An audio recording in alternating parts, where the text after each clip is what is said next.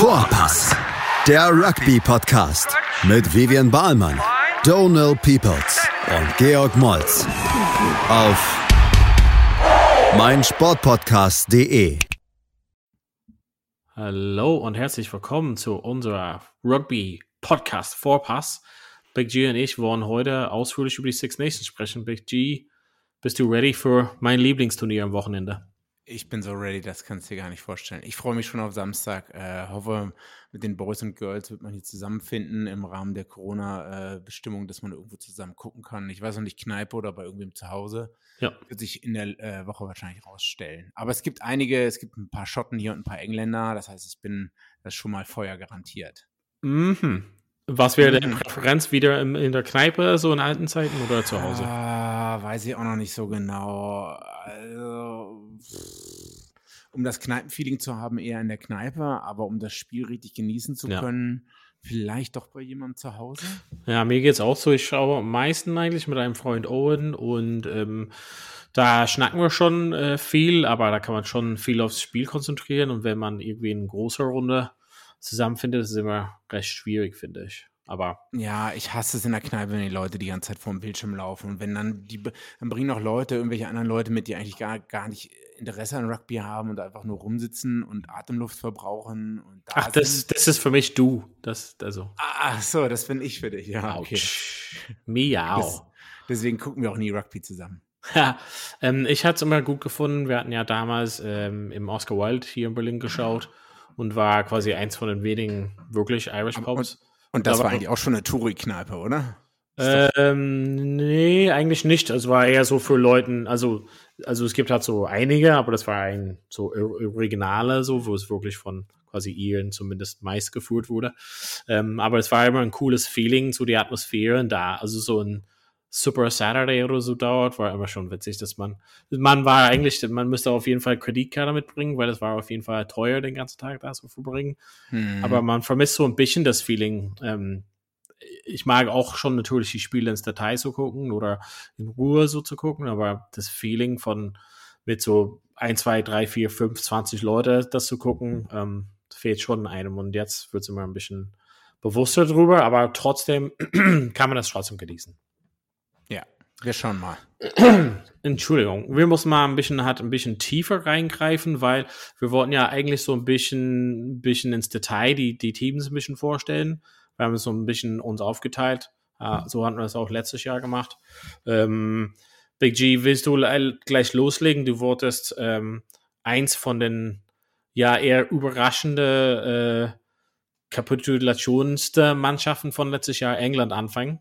Ähm, wie sieht es dieses Jahr aus bei England?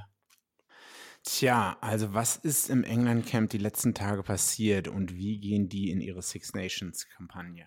Ähm, einerseits hat England sehr viel Tiefe, andererseits sind jetzt schon die Vorbereitungen in den letzten Tagen, also wir sprechen heute, Montag ist der 31.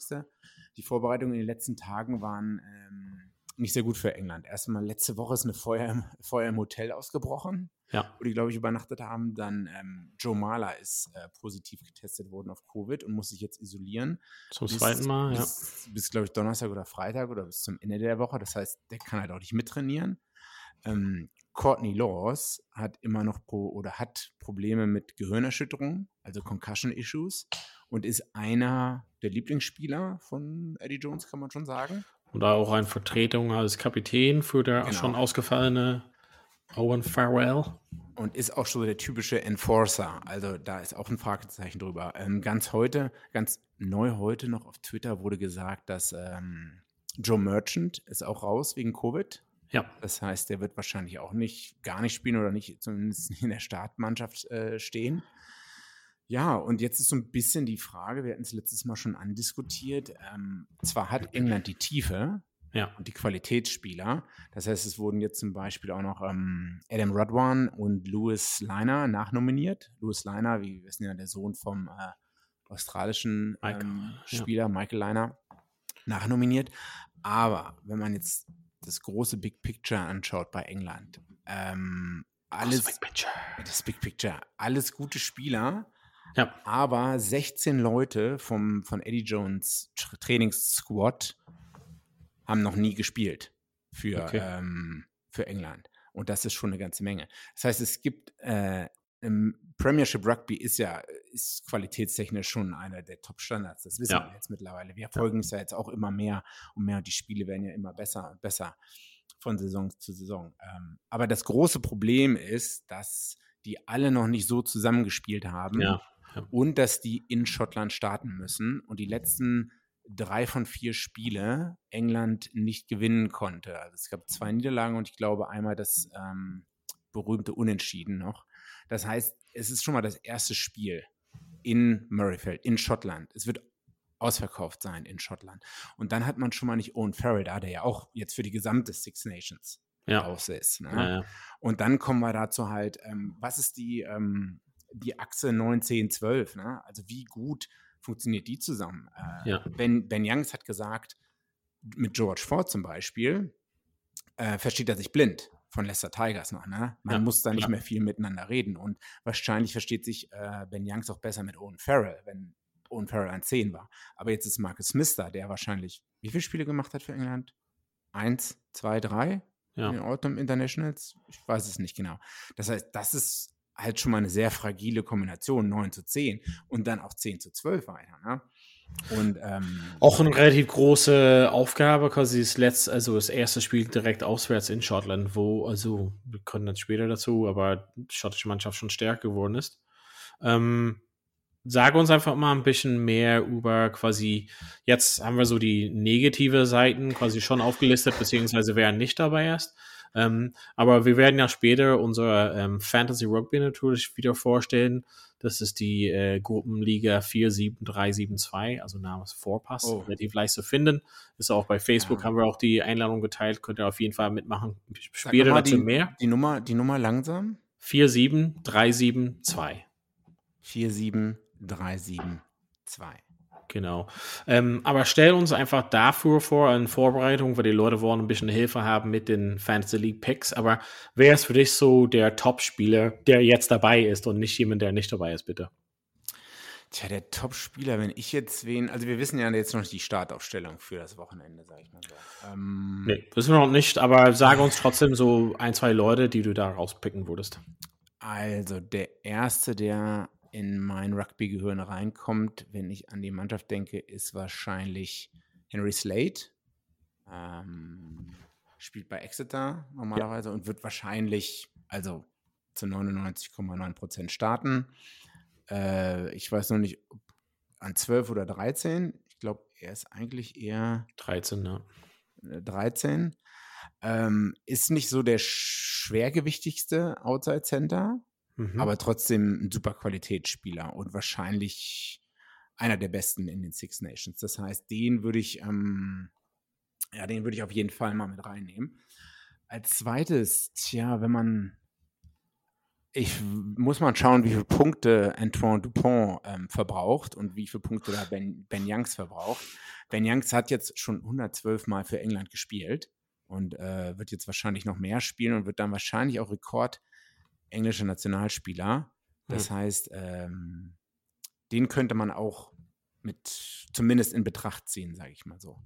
Ähm, Was ist mit zum Beispiel Toji? Also, der hatte ja natürlich durch die, ja, wahrscheinlich der Ausfall von Saracens die letzten 12 bis 18 Monaten, also wahrscheinlich ein bisschen gelitten, aber ähm, nur weil er ein bisschen weg vom Fenster ist, also trotzdem eins von den besten 2-3-Spieler der Welt, oder? Ich glaube, ja, auf jeden Fall immer noch. Ähm, und ja, die Fitness, Match-Fitness ist vielleicht so eine Sache, aber ich kann mich noch erinnern, oder ich glaube, zumindest, dass er auch einer der zweiten Reihstürmer ist, die auch mal Versuch legen, was natürlich ja. auch und gut viel Tackles macht, ähm, was auch gut Punkte gibt bei den Fantasy äh, Six Nations. Hm. Ähm, Kyle Sinclair, würde ich, ist ja eigentlich Tighthead Prop oder Loose ja. Prop? Tighthead. Tighthead, ne? Ähm, war auch immer für mich jemand, den ich eigentlich in die in das äh, Fantasy Six Nations mit reingenommen habe. Also das, aber England ist vielleicht nicht so stark wie vielleicht ja. in den Jahren zuvor. Wenn wir jetzt schon mal zum Abschluss kommen. Ähm, ja. Also Fazit, also eher so angleichen an, an Performance von letztes Jahr, so ein bisschen Hit and Miss oder wie siehst du das insgesamt? Ich, ich glaube, da fehlt die Erfahrung. Also ich glaube, Eddie Jones ist jetzt anderthalb Jahre weit weg vom, von der Weltmeisterschaft und hat jetzt noch Zeit, ein, das ist so die letzte Zeit, wo man vielleicht noch Sachen ausprobieren kann oder so. Ne? Ja, ähm, ja. Weil dann sind noch mal so viele Spiele kommen nicht mehr.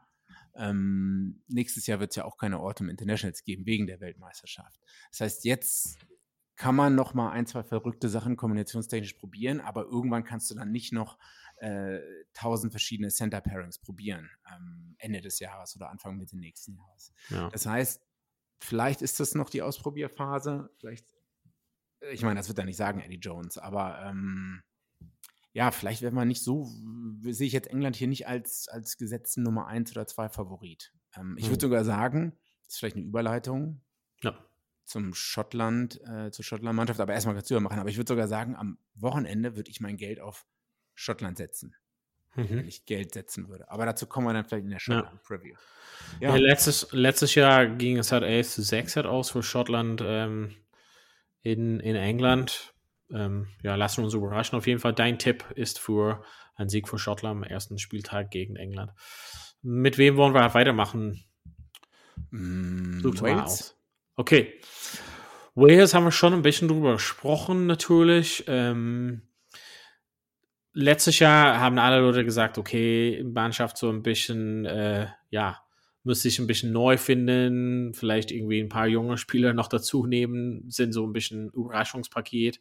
Mhm. Aber die meisten Leuten haben sich von Wales irgendwie nicht so viel erwartet, würde ich mal sagen, oder? Also es war eher so, naja. Und am Ende haben sie das Ding gewonnen. Dieses Jahr ist mein Feeling trotzdem ähnlich. Ähm, und noch dazu kommt, dass es halt extrem viele Ausfälle gibt. Ähm, ja, mit, mit der Mannschaft, ja, ich meine, wir können ja auflisten, das hatten wir ja vor ein paar Wochen aufgelistet, wer alles so fehlt, ne? Mhm, ähm, mhm.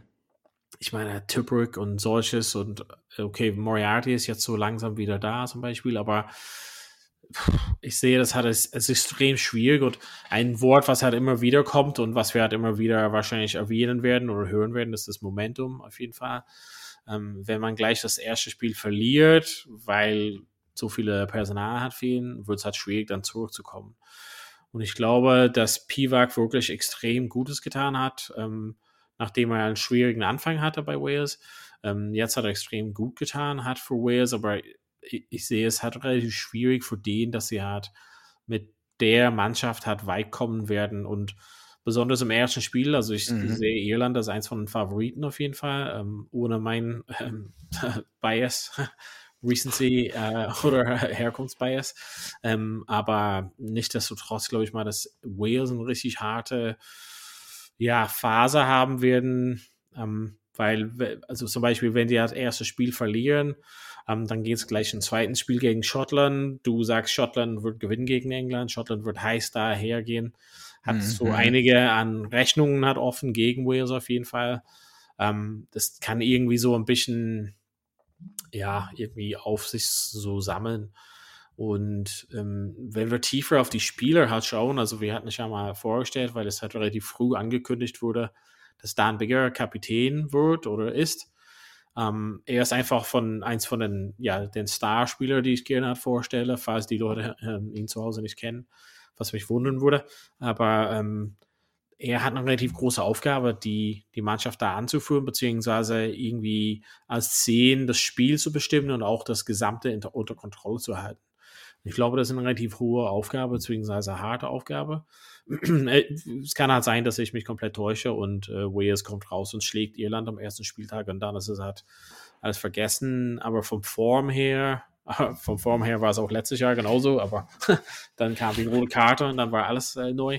Ähm, ich sehe es halt nicht. Also mein, mein Gehirn auch ohne diese emotionale Seite sieht halt nicht, wie Wales da Irland schlagen soll. Und ähm, genau, so jemand wie Bigger, ich glaube, das ist eine relativ große Aufgabe für ihn. Mhm. Was denkst du da über Wales? Ja, ich, es ist so schwierig. Ich meine, wir haben das, die Diskussion mit den roten Karten auch gehabt und äh, dass das ist in ein, zwei äh, Vorfällen immer irgendwie, es, es ging dann so knapp für Wales aus und ähm, zum Beispiel, die haben ganz knapp gegen Schottland mit einem Punkt gewonnen. Ne? Es ist Also, egal was man über Wales sagt, irgendwie habe ich das Gefühl, es, es wird sowieso nicht eintreten, sage ich mal so. Deswegen, ich, und oder man, man, man sagt es und dann, äh, dann tritt es auch vielleicht gar nicht ein. Deswegen, ich hoffe mal, ich, ich sehe Wales als Favoriten an. Top 3. Äh, ich weiß jetzt nicht gen ganz genau, wie viele Auswärts- oder Heimspiele sie haben und, und bei wem sie genau antreten müssen. Ähm, ich, ich, ich tippe auf Wales ganz oben und, und mhm. hoffe aber, dass es anders kommt, sage ich mhm. mal so. Also, ja, ich, ich meine, insgesamt, wenn man die letzten zwei, drei Jahre betrachtet, äh, seit Wayne Pivak ist seit drei Jahren. Also ja, es ist ein. Nee, zwei oder zwei, also nach, dem, nach der Weltmeisterschaft ist reingekommen, also 2019. Mhm. 20, also. Aber hattest du eben gesagt, ich meine, wenn man jetzt wirklich mal die, die gesamten Zeitraum betrachtet, waren nicht oft viele Wales-Spieler verletzt? Leistungsträger? Ja, ich, also ich glaube, hat nicht im Vergleich zu dieses Jahr, aber also das ist schon irgendwie, stellt wahrscheinlich einen neuen Rekord ein. Aber kann mich auch täuschen. Ähm, ja, also ich glaube halt, wir können halt noch tiefer über die Spiele, also wir können auch genauso ein bisschen, wie du halt gemacht hast bei England, also es fehlen halt einfach extrem viele Leute und extrem viele mhm. Leistungsträger, also Alan Jones ist halt jemand, ähm, der natürlich fehlen wird, aber das ist halt, äh, ja, ich weiß nicht, kann man halt irgendwie damit umgehen, ähm, ich weiß halt nicht, also es gibt halt einige Leute, die halt vielleicht trotzdem irgendwie dabei sind, wo wir hoffen, dass sie halt ähm, ja, sich eine Stärke zeigen. Also es gibt halt genügend Leute, die das halt ausgleichen können. Aber ja, also ich meine, ja, Louis Resamet ist jemand, auf den viele Leute, also das kannten hat wenige Leute, also wir hatten ihn schon mal für Gloucester gesehen auf jeden Fall. Mhm. Ähm, aber Resamet hat wirklich, ähm, ja, die Welt gezeigt, äh, was er mhm. drauf hat. Ähm, genau. Ähm, ja, ich finde zum Beispiel jemand wie Hallo Holo ist halt relativ gut, ist auch so ein bisschen angeschlagen, aber könnte halt theoretisch halt ähm, zurückkommen in die Mannschaft. Ähm, Tompkins ist auch jemand, ähm, John Davies, Adams, ja, man könnte halt Adams auf innen stellen. Ich glaube, dass sie vielleicht irgendwie damit klarkommen müssen, dass der ein oder andere Spieler vielleicht auf einer anderen Position stehen muss und vielleicht ein bisschen neu sortieren müssen. Ähm, aber ja, keine Ahnung, wir, wir brauchen halt nicht aufzulisten, wer alles äh, ja, fehlt. Ja, wer sind denn deine, wen würdest du denn in das Dings, äh, deine favorisierten Spieler? Von Wales? Alle Leute, die fehlen. Nein, Spaß. ähm, ich finde, Josh Adams ist einfach äh, super. Ähm, was kann man halt gegen Josh Adams sagen? Also spielt halt super auf Ecke. Normalerweise spielt okay für so Clubmannschaften, aber die Wales-Spieler können sich immer so noch einen Gang hochschalten für die Nationalmannschaft, finde ich, und ist einfach wirklich ein Leistungsträger geworden. Ähm, ist sehr solide unter hohem Ball, ist äh, Defense und Offense, äh, Offense extrem stark ähm, und hat einfach so ein, eine Nase oder einen Riecher für, für die Mahllinie und ähm, ja, ist wirklich Consistency ähm, ja, für Versuche legen und ich finde, dass er auch sich wieder gut einbindet in, in, ähm, ja, in einem offenen Spiel und nicht nur stellt sich auf der Ecke und hofft, dass irgendwie der Bahn nicht in seine Richtung kommt. Ähm, wir hatten schon viel über Dan Bigger gesagt. Ich glaube, dass diese Captaincy-Sache ist vielleicht nicht so perfekt für ihn, aber der wird es halt gut meistern können. Ich finde aber als Leistungsträger und als, als leitender Spieler ist er extrem gut. Und ähm, natürlich hoffe ich mir viel von, von Luis Resamet. Hoffentlich kann mhm. er ein mhm. gutes Turnier hat liefern grundsätzlich. Ähm, ja, also vom, vom Sturm. Ja, ich finde, hat Moriarty, ähm, das war auch jetzt wieder verletzt, ist halt gut, kann halt manchmal so ein bisschen eindimensional sein, aber wenn er so einen guten Lauf hat, ähm, müssen wir ihn trotzdem stoppen. Also ich finde, dass er halt wirklich was Besonderes, also ein Physikal, der zum, äh, so, mhm. zu der Mannschaft bringen kann. Und ähm, ja, solange die fit halten, glaube ich mal, dass sie, halt, dass sie halt gut dabei sind. Man weiß ja auch nicht, wer so aus dieser Verletzungsliste sozusagen später im Turnier reinkommen kann. Und das ist immer so ein bisschen, wir, wir sagen es ja immer wieder, dass es halt auf die ersten zwei Wochen, dann eine Pause, dann Woche, dann Pause, dann zwei Wochen. Ne, das sind, hat ganz viele Wochenenden sozusagen verteilt. Mhm. Also es kann ja sein, dass der eine oder andere jetzt leicht verletzt ist oder gerade noch von der Verletzung zurückkommt und dann ähm, später dazukommen kann. Und das ist halt, worauf ja, Wales in den meisten Fällen hoffen wird, glaube ich mal. Im Gegensatz hat man zum Beispiel bei der irischen Nationalmannschaft irgendwie einen vollen Kader, aus dem die hat wählen können. Also, aber vielleicht geht es dann, dann andersrum bei denen. Hast du noch jemanden, den du halt gerne vorstellen würdest, oder hüpfen wir weiter? Wir hüpfen weiter, oder? Okay.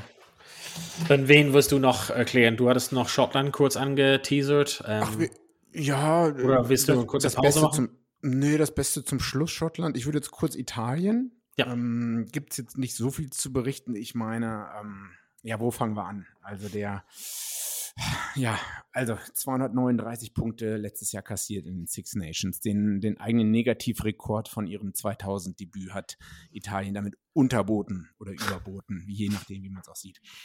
Äh, Franco Smith war letztes Jahr noch Head Coach, wurde dann ähm, zum Head of Performance Coach ähm, in Italien gemacht, nachdem ich glaube, sein Verjüngungs, Verjüngungsmovement nicht so ganz eingeschlagen hat. Also katastrophale Verteidigung letztes Jahr in den Six Nations, wie gesagt, mit den 239 Punkten. Ist ja gut, dass man ja eine Verjüngung einleitet, aber es war dann wahrscheinlich doch zu viel. Ähm, er wurde jetzt ersetzt durch einen neuen Coach, durch ähm, Kieran Crowley, früherer ähm, All Blacks Spieler, der fünf Jahre bei Benetton jetzt äh, Coach war. Und ähm, einige Spieler sind nicht mehr aufgestellt, zum Beispiel Carlo Cana oder der frühe Kapitän Luca Biggie. Und, ähm, Biggie, Biggie, Biggie, Biggie, Biggie. Oh Gott. Ja, äh, muss man sehen, wie das äh, sich niederschlagen wird in den Spielen. Also äh, letztes Spiel, was Italien gewonnen hat, also die haben die letzten 32 Spiele verloren. Letztes Spiel, was sie gewonnen haben, war 2015 in Murrayfield gegen Schottland die jetzt bedeutend besser sind als nach 2015. Der letzte Heimsieg war 2013 gegen Irland. Und wir können, glaube ich, alle davon ausgehen, dass die Qualität der anderen Mannschaften besser geworden ist und dass es ja. eine noch extrem größere Überraschung äh, wäre, wenn Italien zu Hause oder auswärts, geschweige denn auswärts irgendwo gewinnen wird, sage ich mal so. Ähm, ja, weiß ich nicht. Ich sehe jetzt es wird sich aber auch nichts ändern. Also die äh, Promotion Relegation, also Abstieg, Aufstieg-Diskussion ist ja eigentlich vom Tisch. Ich glaube auch nicht, dass es Georgien anders gehen würde. Ja, gucken wir mal. Ach so, was man noch sagen muss, ähm, das Schlechte ist, dass 23 der 33 Spieler kommen, glaube ich, sogar von Benetton. Ja. Ähm, weil Zebre hat, also Zebre stellt nur fünf Spieler, die haben auch seit Weihnachten nur einmal gespielt ein oder zweimal, glaube ich, gespielt. Das heißt, da fehlt halt auch schon mal Matchfitness. Kann natürlich ein Vorteil sein, weil die, die ganzen Benetton-Spieler sich besser kennen, aber ja, ich, ich weiß nicht, ob das. Also, ich habe auch im anderen Podcast gehört, ich meine, viele schauen sich die Italien-Spiele ja auch gar nicht mehr an. Und oh. Also normale Fans, die jetzt außer ihrer eigenen Mannschaft spielt, aber ja. selbst dann erwartet man ja nicht viel. Mhm. Hoffen wir mal, ich, ich sag mal so, hofft man mal auf eine gute Halbzeit oder zwei gute Halbzeithälften oder das bis zur 60. Minute gut mithalten. Das, ja. Und ich nehme mal stark an, dass du so jemand wie Gabisi halt jetzt vorstellst als eins von den Leistungsträgern da, oder? Äh, ja, genau, das wäre ein Name, sage ich mal so, der da fällt. ein Name, den du kennst. nee, äh, ja, wen habe ich mir noch? Ja, äh, Negri ist, glaube ich, auch Sebastian Luke Negri ist auch noch ein ganz guter Spieler und jemand, den man vielleicht noch mal auf der Liste haben kann, ist Federico Mori, aber ich weiß nicht, ob der wirklich zum Einsatz kommt. Hm. Ja, keine ja. Ahnung. Ist vielleicht also gr grundsätzlich schwieriges Jahr wieder für Italien und das werden wir bestimmt irgendwie gleich hat sehen. Ähm, mit, also ich meine, das äh, erste Spiel, das hat auch ein äh, Klassiker für den mit ähm, gegen, gegen Italien, also gegen Frankreich meine ich. Letztes Jahr 50 zu 10 ausgegangen. Wenn das halt dieses Jahr so wieder ausgeht, ähm, ja, wird hart. Ioani ist vielleicht jemand, der auf der Ecke vielleicht äh, erwähnungswert, hat relativ starken Turnier letztes Jahr ähm, gehabt. Varney, wenn er halt fit ist, ähm, zum Beispiel, kann man auch, ähm, ja. Aber interessant, die, die Umstellung da, ähm, auch wie du auch gesagt hast, dieses ja, Idee von junge Leute vielleicht diese Chance zu geben, aber irgendwie mhm. vielleicht doch nicht da und äh, dann holen wir, holen wir Parise zurück. Der 40-jährige Parise. Ja. Okay, aber dann äh, wissen wir Bescheid. Dann machen wir eine kurze Pause, Pause. und dann geht's weiter mit der restlichen Mannschaft. Also bis gleich bei Vorpass. Verpass. Schatz, ich bin neu verliebt. Was? Da drüben. Das ist er. Aber das ist ein Auto. Ja, eben. Mit ihm habe ich alles richtig gemacht. Wunschauto einfach kaufen, verkaufen oder leasen. Bei Autoscout24. Alles richtig gemacht. Vernimmt sich, was man will. Dann wilde Gerüchte entstanden. Fast nichts davon stimmt. Tatort Sport. Wenn Sporthelden zu Tätern oder Opfern werden, ermittelt Malte Asmus auf meinsportpodcast.de. Folge dem True Crime Podcast, denn manchmal ist Sport tatsächlich Mord. Nicht nur für Sportfans. So, da sind wir ja wieder. Wir sind jetzt bei der Vorstellung von den äh, Six Nations. Also wir hatten schon einige Mannschaften vorgestellt und ich habe auf jeden Fall meine Hausaufgaben gemacht über Frankreich. ähm, glaube, so viel zu der französischen Nationalmannschaft müsste ich für euch zu Hause nicht sagen. Ähm, dieses Jahr vielleicht so ein, zwei ähm, ja, Unannehmlichkeiten, indem die hat jetzt äh, zum Beispiel Toulouse viel äh, Corona-Fälle hatten, beziehungsweise seit ein bisschen Land nicht gespielt haben Mhm. und ob das irgendwie für zum Beispiel Intermark und DePont irgendwie so ja, einschränkend wirkt oder eher motivierend wirkt, dass sie halt nicht so seit einer Weile gespielt haben, werden wir halt gleich sehen, aber man kann es halt nicht besser vorstellen, als dann gleich gegen Italien ähm, anzutreten, oder? Also ich meine, erstes Spiel am Sonntag kann man auf jeden Fall sich, wie gesagt, äh, das 50 zu 10 vom letztes Jahr reinziehen. Da ähm, haben wir auf jeden Fall gesehen, dass äh, die Franzosen einen guten Flow haben, sagen wir es mal so. Ähm, oder? Ich denke, äh, du hast vollkommen recht. Also 6. äh, Februar, das ist das Sonntagsspiel und wir hatten eben schon drüber gesprochen. Ähm, äh, besser könnte es wahrscheinlich nicht sein für Frankreich. Äh, einfach locker reinzukommen. Gut, der Nachteil kann natürlich auch sein, dass man dann die einigermaßen weghaut und dann auf dem Höhenflug ist, wovon ich aber nicht ausgehe, weil Frankreich jetzt schon mehr Konsistenz aufweist als noch vor ein paar Jahren und auch wahrscheinlich mehr gereift ist ne, als, als auch noch vor ein, zwei Jahren. Ähm, Italien tut mir halt ein bisschen leid, gerade zu Hause wieder anzutreten, äh, also It für Italien auswärts anzutreten in Frankreich ist äh, in der Form jetzt wahrscheinlich kein Geschenk. Hm. Seit zwölf Jahren haben die das Turnier halt nicht gewonnen und äh, sind wahrscheinlich so Favoritmannschaft halt Nummer eins, schätze ich mal. Ähm, besonders auch nach einem sehr starken ja, Herbstturnier grundsätzlich. Ich glaube, man muss halt nicht Dupont und Intermark erwähnen als ähm, Topspieler, können wir aber trotzdem machen. Die werden dann jeder Fantasy-Team irgendwie auftreten, wenn die ähm, wieder vollkommen gesund sind, dann wieder zum Wochenende. Ähm, aber ich meine, das, du kannst halt wahrscheinlich die 23 manch äh, Leute halt auflisten. Jemand, den ich halt super finde, der auch oft es irgendwie nicht in die Nationalmannschaft schafft, nur auf der Bank zum Beispiel, ist Penot von Clermont. Mhm. Hat auf jeden Fall zum Beispiel das Spiel gegen Ulster komplett geändert oder verändert, ähm, als er da reingewechselt wurde. Ähm, pff, super starke erste Reihe, also französische erste Reihe ist äh, mit oben dabei, ist äh, ähm, mit Hawas und äh, Cyril Brey zum Beispiel extrem stark. Und Hintermannschaft, puh, kannst halt jeden da nehmen. Also ich, ich bin mal gespannt, was für, also wie Galtier sich entscheidet, also wer sein 15 sein wird. Also ich nehme an, wenn alle fit sind, dann Dupont und Intermac, obwohl Jalibert auch da äh, stark dran ist. Ich meine, Fiku ist einfach extrem stark. Teddy Thomas kann heiß und kalt sein, aber hat es immer gut gemacht für die Nationalmannschaft. War wahrscheinlich dein Lieblingsspieler letztes Jahr mit Mhm, mhm. einer Million Versuche und so. Ja, ja, ja, ja. Also Position 15 wird sch schwer zu besetzen. Es gibt so viele gute Leute, die da spielen können. Ähm, es, ich kann es halt einfach, wer sind die Star-Players von der französischen Nationalmannschaft, kann man einfach wahrscheinlich so jedes Spieler spiel, äh, erwähnen.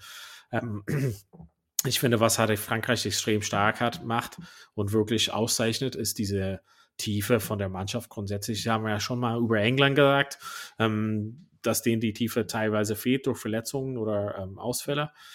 Frankreich hat mit so viele professionelle Mannschaften die Liga und was da durchkommt an junge, talentierte Leute. Ähm, wir haben mich ja vor jetzt vor eineinhalb Jahren gesehen in dem Herbstturnier, wo die halt eine dritte Mannschaft aufgestellt haben und trotzdem extrem stark waren. Ich finde grundsätzlich wird schwierig, ist es schwer an Frankreich vorbeizuziehen dieses Jahr. Also ich würde halt die als ähm, Nummer 1 Favorit erwähnen. Es kann halt sein, dass sie trotzdem den Fokus an einem Tag verlieren. Das, das kann ja immer passieren, dass die vielleicht irgendwie kalt erwischt werden oder was auch immer. Aber ich meine, das ist dann wieder unser Lieblingswort mit äh, Momentum. Fängt halt mhm. gleich an mit Italien, werden halt stark halt reinkommen. Und ich meine, dann geht es halt einfach, einfach direkt weiter mit Irland äh, zu Hause. Und das ist immer das schwerste Spiel für Irland. Also da wäre Frankreich Favorit und Irland so auch ein Mitfavorit für das gesamte Turnier. Da werden wir halt schon wissen, ja, wie alles zu stehen würde am Ende, glaube ich mal, mit der Prognose. Mhm. Ähm, ja, bin mal auf jeden Fall gespannt, was für eine 15 nominiert wird oder was für eine 23 nominiert wird, weil das gibt einfach extrem viele Leute und es ist halt nicht möglich, alle, alle 23 oder alle 15 gleichzeitig auf dem Platz zu stellen, glaube ich, bei Frankreich. Eher so ein Luxusproblem. Oder? was ist die größte Gefahr? Ja, was ist das die größte Gefahr für Frankreich? Also das größte Gefahr ist wirklich dass zum Beispiel, also so nur rein hypothetisch gesagt, äh, klar, erstes Spiel gewinnen die, alles gut, ähm, und vielleicht dann gegen Irland verlieren. Und wenn, äh, es kann auch sein, dass die dadurch dann vielleicht irgendwie die Motivation verlieren oder keine Ahnung und dann irgendwie so ein durchwachsenes Turnier haben. Aber wie gesagt, das kann auch genauso sein das ist, wie ich gesagt habe, das schwerste Jahr für, für Irland ist immer die ähm, gerade Zahlen, wo die halt auswärts spielen, die Top, äh, also Frankreich und England.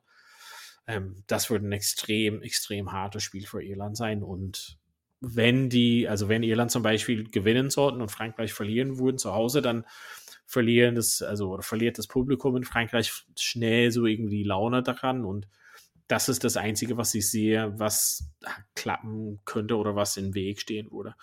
Weil sobald die wirklich einen Lauf haben, dann wird sich schwer zu, also wird es schwer zu stoppen sein. Und das letzte Spiel ist ja so ein Le Crunch ähm, gegen mm. die Roast Beefs von England. Also wenn es bis dahin kommt und Frankreich hat alles gewonnen zum Beispiel, wird es schwer, das, das zu stoppen sein. Dein Nummer 1 Favorit, okay. Gut, gut. Ja, also ich weiß halt, es ist schwierig für mich. Also Irland ist auch ein Favorit, aber ich weiß nicht, inwiefern so mein Gefühl hat da so reinmischt. Ähm, für mich sehe ich dieses Jahr, also im Grunde genommen, dass ich weiß halt nicht, Wales, England, Italien sehe ich halt nicht mit oben dabei. Ich glaube, Schottland wird halt stark sein, aber vielleicht irgendwie nicht ganz oben. Und für mich ist es zwischen Irland und Frankreich. Ähm, dieses Jahr. Und deshalb ist in Runde 2 relativ entscheidend, wie es da dann ausgeht mit dem Spiel in, in Paris. Mhm. Ja, du wolltest uns noch mal ein bisschen jetzt zu deiner Lieblingsmannschaft Schottland erzählen. Ja, Schottland irgendwie. Ich, früher haben wir immer auch so ein bisschen herabgeguckt auf die und jetzt, äh, es hat sich alles geändert in den letzten zwei Jahren. Ne? Also die Renaissance eingeleitet Ulala. bei, hm, bei Kiwi-Coach Vern Cotter 2014, der dann das äh, Zepter an Gregor Townsend übergeben hat. Diese Renaissance setzt sich fort. Ich meine, man hatte eine Menge British und Irish Lions in dem Squad letzten Sommer. Wahrscheinlich was auch daran lag, dass Gregor Townsend Tech-Coach war. Aber jetzt auf dem Papier, ne, also wenn ich mir anschaue, und das sind dann auch schon die Spieler, äh, die ich da als Favoriten für Fantasy Rugby sehe. Ne? Sender Ferguson, Rory Sutherland, Hamish Watson, Watson, Ali Price, Finn Russell, Chris Harris, John van der Merwe und äh, Stuart Hawk, der Kapitän sein wird. Ne? Das, das ist eine exzellente Auswahl an Spielern, ähm, die zu Hause auf jeden Fall gegen England bestehen können. Das Problem ist meiner Meinung nach eher von psychologischer Natur. Das heißt, ja. äh, wenn man die Emotionen jetzt so hoch spielt und vom Kopf vielleicht, na, wie man im Englischen sagte, getting a bit carried away.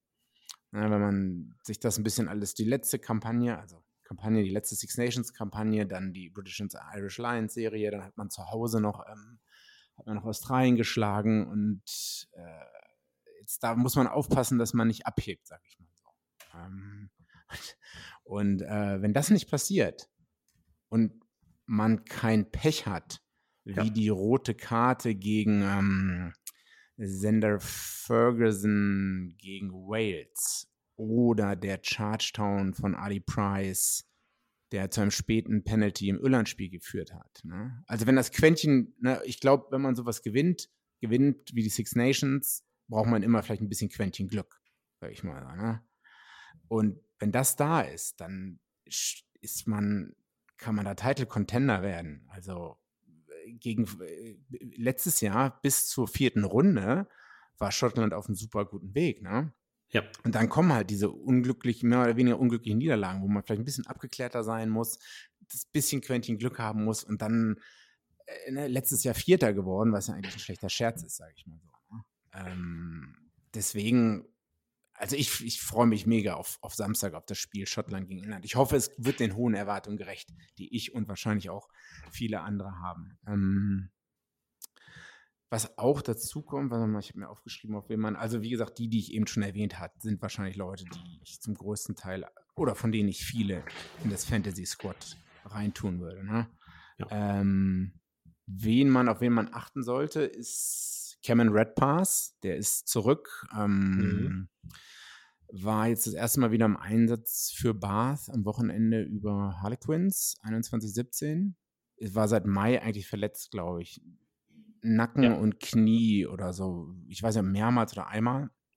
Naja, der, äh, der wird wieder zurück sein, was wahrscheinlich sogar Kopfschmerzen Gregor Townsend bereitet, weil er schon vielleicht zu viele Spieler wieder hat. Ne? Ja. Ähm, wen man dann auch noch, Rory, Rory Darch, ich weiß nicht, ob das richtig ausgesprochen ist. Openside Flanker, der war auch Schottland unter 20 Kapitän, glaube ich, in 2020. Und der ist, glaube ich, im Squad auch dabei. Wobei auch Openside Flanker mit Hamish Watson einer der besten der Welt oder der besten der Nordhemisphäre dabei ist. Ähm, aber der ist im Squad dabei. Da bin ich auch gespannt, ob das nicht ein Spieler ist, der vielleicht auch was rausreißen kann, wenn er wenn er dann aufgestellt wird. Für Glas, ich glaube für Glasgow, äh, sowohl in Verteidigung als auch Angriff super. Und das wäre so ein Geheimtipp, den man vielleicht mal als Auswechselspieler da auf der auf dem ja. Papier dabei haben sollte. Ja, ansonsten. Ich meine, ansonsten nicht, die altbekannten Namen, die wir halt kennen, unsere Freunde Hockey, Russell, hm. so, also die, die alten Boys halt, die dabei sind. Ähm, wie schätzt du es quasi gesamthaft ein für, also die Chancen für Schottland aufs gesamte Turnier oder ein Grand Slam zum Beispiel? Also ja, da ist das, äh, zu Hause spielt man gegen Frankreich und England in Murrayfield, was meines Wissens nach jetzt ausverkauft ist und mit Zuschauern, äh, äh, soweit ich weiß. Aber man spielt in Cardiff und in Dublin auswärts. Ja, ja. Und in Cardiff, lass mich nachgucken, weiß nicht, ist es 20 Jahre her? Das ist 20 Jahre her, dass Schottland nicht in Cardiff gewonnen hat und in Dublin hat Schottland seit zwölf Jahren nicht gewonnen. Und man muss wahrscheinlich beide Spiele gewinnen, denke ich. Wenn man irgendeine Chance haben will. Und das wird, das wird schwierig, ne? Um, ähm, ja. Ich glaube, das hat also irgendwie so den Satz, ähm, den man immer wieder hört, so, also also, dass die hat an deren Tag können die hat so wirklich jede Mannschaft mhm. schlagen, aber die können auch plötzlich gegen jeden hat verlieren. Das war ein bisschen das Ding, was deren Fluch war, auch letztes Jahr. Ähm, wenn wir halt so tatsächlich da durchgehen, ähm, haben wir ja klar natürlich gegen ähm, England gewonnen, aber dann ein Punkt ähm, gegen Wales verloren hat, ne, dann letzten Endes, ähm, wo das Spiel, ja, Rote, rote Karte wieder das Thema.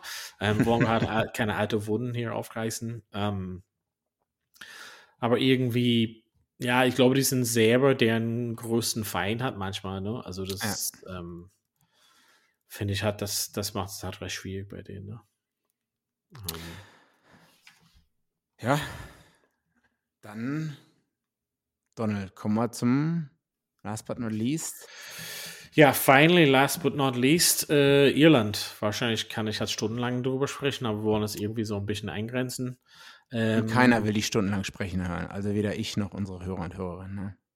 Okay, ich dachte, dafür bezahlt Machen wir diesen den, Podcast. Bezahlt ihr mich den Big Box. Big Box. Ähm, Ja, wo soll ich halt anfangen? Andy Farrell, ähm, wahrscheinlich kommen die hart als, ähm, wie wir schon ein bisschen erwähnt hatten, eins von den Favoriten neben Frankreich, hat mit rein ins Turnier, ähm, sehr starker Herbst ähm, gehabt, ähm, extrem starker Herbst gehabt. Hm. Und jetzt gehen die rein in Six Nations ohne Verletzung. Also theoretisch könnte oder hat, durfte Andy Farrell von quasi seinen besten Mannschaftskader äh, nominieren. Fehlt halt Ian Henderson, der ähm, angeschlagen ist, aber dann später im Turnier kommen wird. Aber an sich äh, steht in jeder Person von der 37 oder 38 oder 36 äh, Kader zur Verfügung. Ähm, und wenn Irland wirklich im, im, Form ist, haben wir ja gesehen gegen Neuseeland, dann ähm, kann es halt gut werden. Ähm, ich glaube, ja, es hat so ein bisschen was ich halt schon vorhin erwähnt hatte, ein bisschen schwierig, weil ähm, in den in diesen Jahren, wo halt quasi e-, England und ähm, Frankreich die Auswärtsspiele sind für Irland, ist es halt extrem stark. Also ich hatte schon erwähnt, dass das Thema Momentum halt da ist. Ähm, Irland hatte ja ähm, bekannterweise mit dem letzten Kick den Drop Goal gemacht vor einigen Jahren, um mhm. gegen Frankreich zu gewinnen es braucht halt dann wieder sowas, glaube ich mal. Und das kommt gleich am Anfang. Also das ist eine relativ hohe Aufgabe, finde ich. Also das ist Frankreich und Irland, also die Vormannschaften, die ins Turnier reinkommen werden. Ähm, mal sehen, was gegen Wales passiert, aber da werden wir auf jeden Fall wissen, ja, wie das Turnier ausgehen wird, wenn, wenn, wenn wir nach dem zweiten Wochenende quasi haben, also in die Pause Wochenende gehen. Ähm, ich finde, wie gesagt, Andy Farrell hat relativ Glück gehabt, dass er halt wirklich ähm, Top-Team und Top-Auswahl ja, hat. Bin mir eigentlich so ein bisschen unsicher, ähm, ja, wie, äh, ja, wie er seinen wirklich Top 15 pickt. Also ich glaube, dass es halt, dass viele Sachen gesetzt sind und es ist wirklich nur ein, zwei kleine Fragezeichen gibt bei vielleicht auf der Ecke sowas. Ähm, aber im mhm. Grunde genommen kann man jetzt relativ easy die, die 15 von Irland jetzt auflisten ähm, und solange die fit bleiben, das ist echt super stark. Das Problem ist halt quasi, ähm, wie wir halt gesagt haben, wenn eine Verletzung dazu kommt, ähm, vielleicht nimmt es halt etwas ab. Irland ist trotzdem auf der Zehnerposition sehr abhängig von Sexton. Ähm, ja. Und danach ist der Drop halt groß. Und das Problem ist, dass Carberry, der normalerweise so Nummer zwei war für Irland, auf der 10 war ja wieder verletzt, nachdem er die letzten zweieinhalb Jahren mehr oder weniger sehr viel verletzt war, ununterbrochen verletzt war, kommt er jetzt gerade wieder zurück nach einer Ellenbogenverletzung. Ja, da das reicht nach, nicht. Manchmal so ein bisschen Gedanken. Und Carty ist auch sehr gut, aber das ist nicht auf dem Level von Sexton. Und das ist halt so ein bisschen das Ding. Ich hatte ja, aber um, um mich selber ein bisschen zu korrigieren, hatte ich ja natürlich ähm, letztes Jahr erwähnt, ähm, dass dass Irland jetzt so ein bisschen mehr spielt, dass sie unabhängiger von Sexton sind. Mhm. Nichtsdestotrotz ist er schon einen sehr starken Figur, hat da in der gesamten Mannschaft. Und mhm. ich glaube, dass es als Kapitän und als Spielleiter ist extrem viel Verantwortung auf seinen Schultern. Und ähm, würde ich mir Gedanken machen, wenn er irgendwie so, ja, im, im, im ersten Minute irgendwie so ein hartes Tackling hat, nimmt oder sowas. Da würde ich mir Gedanken machen. Ja, ob, äh, ich meine, fünf Six Nations Spiele ist schon anstrengend, ne? Ja. Es ja. ist schon ein Step up zu äh, Heineken Champions Cup oder URC oder sonst irgendwas. Hm. Tja, das große Damoklesschwert, die Achillesferse. Achillesferse. Wir haben aber nichtsdestotrotz, also in der Nationalmannschaft gibt es echt extrem viel Wettbewerb auf Positionen. Wie ich gesagt hatte, es gibt halt so eher so die, die Leute, die gesetzt sind, aber dahinter kommen auch einige Leute, zum Beispiel mit Robert Balakoon, der vielleicht da reinschaffen könnte, der extrem stark ist für Ulster, hat natürlich auch extrem stark für Irland schon gespielt in der Nationalmannschaft, verletzungsbedingt ein bisschen dann gefehlt.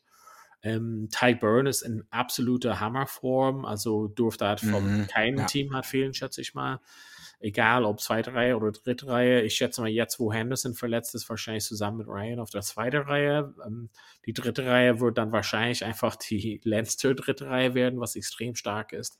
Und die erste Reihe genauso. Ähm, also es ist halt eine extrem, extrem starke Mannschaft mit, also, also mit Furlong und äh, Porter in der ersten Reihe zusammen mit, ähm, ja, also das, die, die werden das halt rocken und das sind zwei Props, die zum Beispiel das ähm, ja, 80 Minuten fast lang machen können. Also, das ist halt irgendwie nicht so ein Problem für den. Die haben das mehrmals gezeigt, dass sie halt fast das ganze Spiel durchspielen können. Und ja, ob sie das ganze Turnier auf dem Level halten können, wird es halt und andere Sachen. Aber da freut man sich trotzdem drauf, glaube ich mal.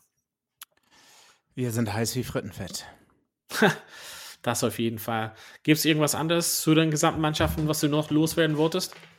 Äh, nee, ich, wie gesagt, äh, Ankick. Ich bin, ich bin so gespannt auf Schottland generell. Ähm, weiß ja auch nicht, warum ich so heiß bin auf einmal. Aber. Ja. Das ist ein heißer Typ. Mhm, ja. Ähm, wir hatten ja mal so ein bisschen erwähnt, wir haben dieses Jahr so einen neuen äh, Fantasy Rugby hat angelegt. Das heißt Vorpass Rugby 2022. Wenn ihr danach sucht, ähm, die League-Nummer ist 47372. Ansonsten steht es auf unserer Facebook. 4737 2. Nee, Moment mal. Du, du tippst es parallel halt so ein. 372. Ja. Heißt Vorpass Rugby 2022. Da freuen wir uns, wenn ihr da mitmacht. Hat auf jeden Fall eine Menge Spaß letztes Jahr gemacht. Wir hatten auf jeden Fall, also beziehungsweise ich hatte auf jeden Fall einige Sidebets noch am Laufen. Ähm, wo hat ich am Anfang dachte, okay, das geht ganz gut aus. Und jetzt schulde ich auf jeden Fall Jan Simon ein äh, schickes Tapas-Essen. Immer noch. Ähm, ja, wir hatten uns seitdem hat Corona ah, okay. bedingt nicht ja. sehen können. Naja. Mhm. Ähm, oder zumindest im Essen äh, treffen können. Aber genau, vielleicht kriegen wir irgendwie noch was zusammen oder lass uns irgendwie so ein Hoodie drucken oder sowas. Ähm, vielleicht kriegt der Gewinner sowas. Und letztes Jahr hatten wir natürlich Frank im Podcast, war super. Ähm, und ich glaube, es hat mega Spaß. Und es, ich glaube, hat, macht so ein bisschen extra Spice zu dem Gesamten. Also. Mhm. Ja. ich finde es halt cooler irgendwie als Tippspiel, weil es irgendwie so nicht so bunt. Ich finde das mit dem Fantasy Rugby ganz schon cool und das bei den, genau, diese Guinness Six Nations, wo wir auch letztes Jahr hatten, war ganz schon cool irgendwie aufgestellt. Also macht auf jeden Fall da mit zu Hause. Hast du schon irgendwie so ein bisschen geschaut zu den Spielern und so? Ja, ich habe, naja, ich oberflächlich geschaut, aber noch nicht. Das mache ich alles am Donnerstag oder so, auf ja, Donnerstag, ja, Freitag. Ja. Wenn dann die wirklichen Teams auch announced. Genau, ein Tipp ist auf jeden Fall, auf die Teams zu warten und ein bisschen das aktuell zu halten. Und äh, oft ist, ja, sind halt Leute verletzt oder so. Das ist halt, wissen wir halt noch nicht zum Beispiel bei, obwohl alle Leute Dupont und Intermark wahrscheinlich eh wählen werden, ähm, wie die, ob die wirklich fit genug sind, um am Wochenende zu spielen. du hattest einfach letztes Jahr Teddy Tormane, hat gleich am ersten Spieltag das Ding allein gewonnen, wahrscheinlich mit mhm. 100 Versuche oder sowas irgendwie. Gleich am ersten Wochenende. Genau, cool. Auf jeden Fall vielen Dank fürs Zuhören und genau, wir äh, berichten dann nächste Wochenende nach dem ersten äh, Spieltag und äh, genau, sind heiß wie Frittenfett auf das äh, erste Six Nations Turnier dieses Jahr. Okay, dann. Okay, Big G. Vielen Dank fürs Zuhören zu Hause. Und bis dann, ihr aller Süßen. Ciao. Bei Vorpass. Vorpass. Der Rugby-Podcast mit Vivian Bahlmann, Donald Peoples und Georg Moltz auf meinsportpodcast.de. Schatz, ich bin neu verliebt. Was? Drüben. Das ist er. Aber das ist ein Auto. Ja, eben. Mit ihm habe ich alles richtig gemacht. Wunschauto einfach kaufen, verkaufen oder leasen. Bei Autoscout24. Alles richtig gemacht. Wie baut man eine harmonische Beziehung zu seinem Hund auf? Puh, gar nicht so leicht. Und deshalb frage ich nach, wie es anderen Hundeeltern gelingt, beziehungsweise wie die daran arbeiten. Bei Iswas Dog reden wir dann drüber. Alle 14 Tage neu mit mir, Malte Asmus und unserer Expertin für eine harmonische Mensch-Hund-Beziehung, Melanie Lippisch. Ist was, Dog? Mit Malte Asmus. Überall, wo es Podcasts gibt.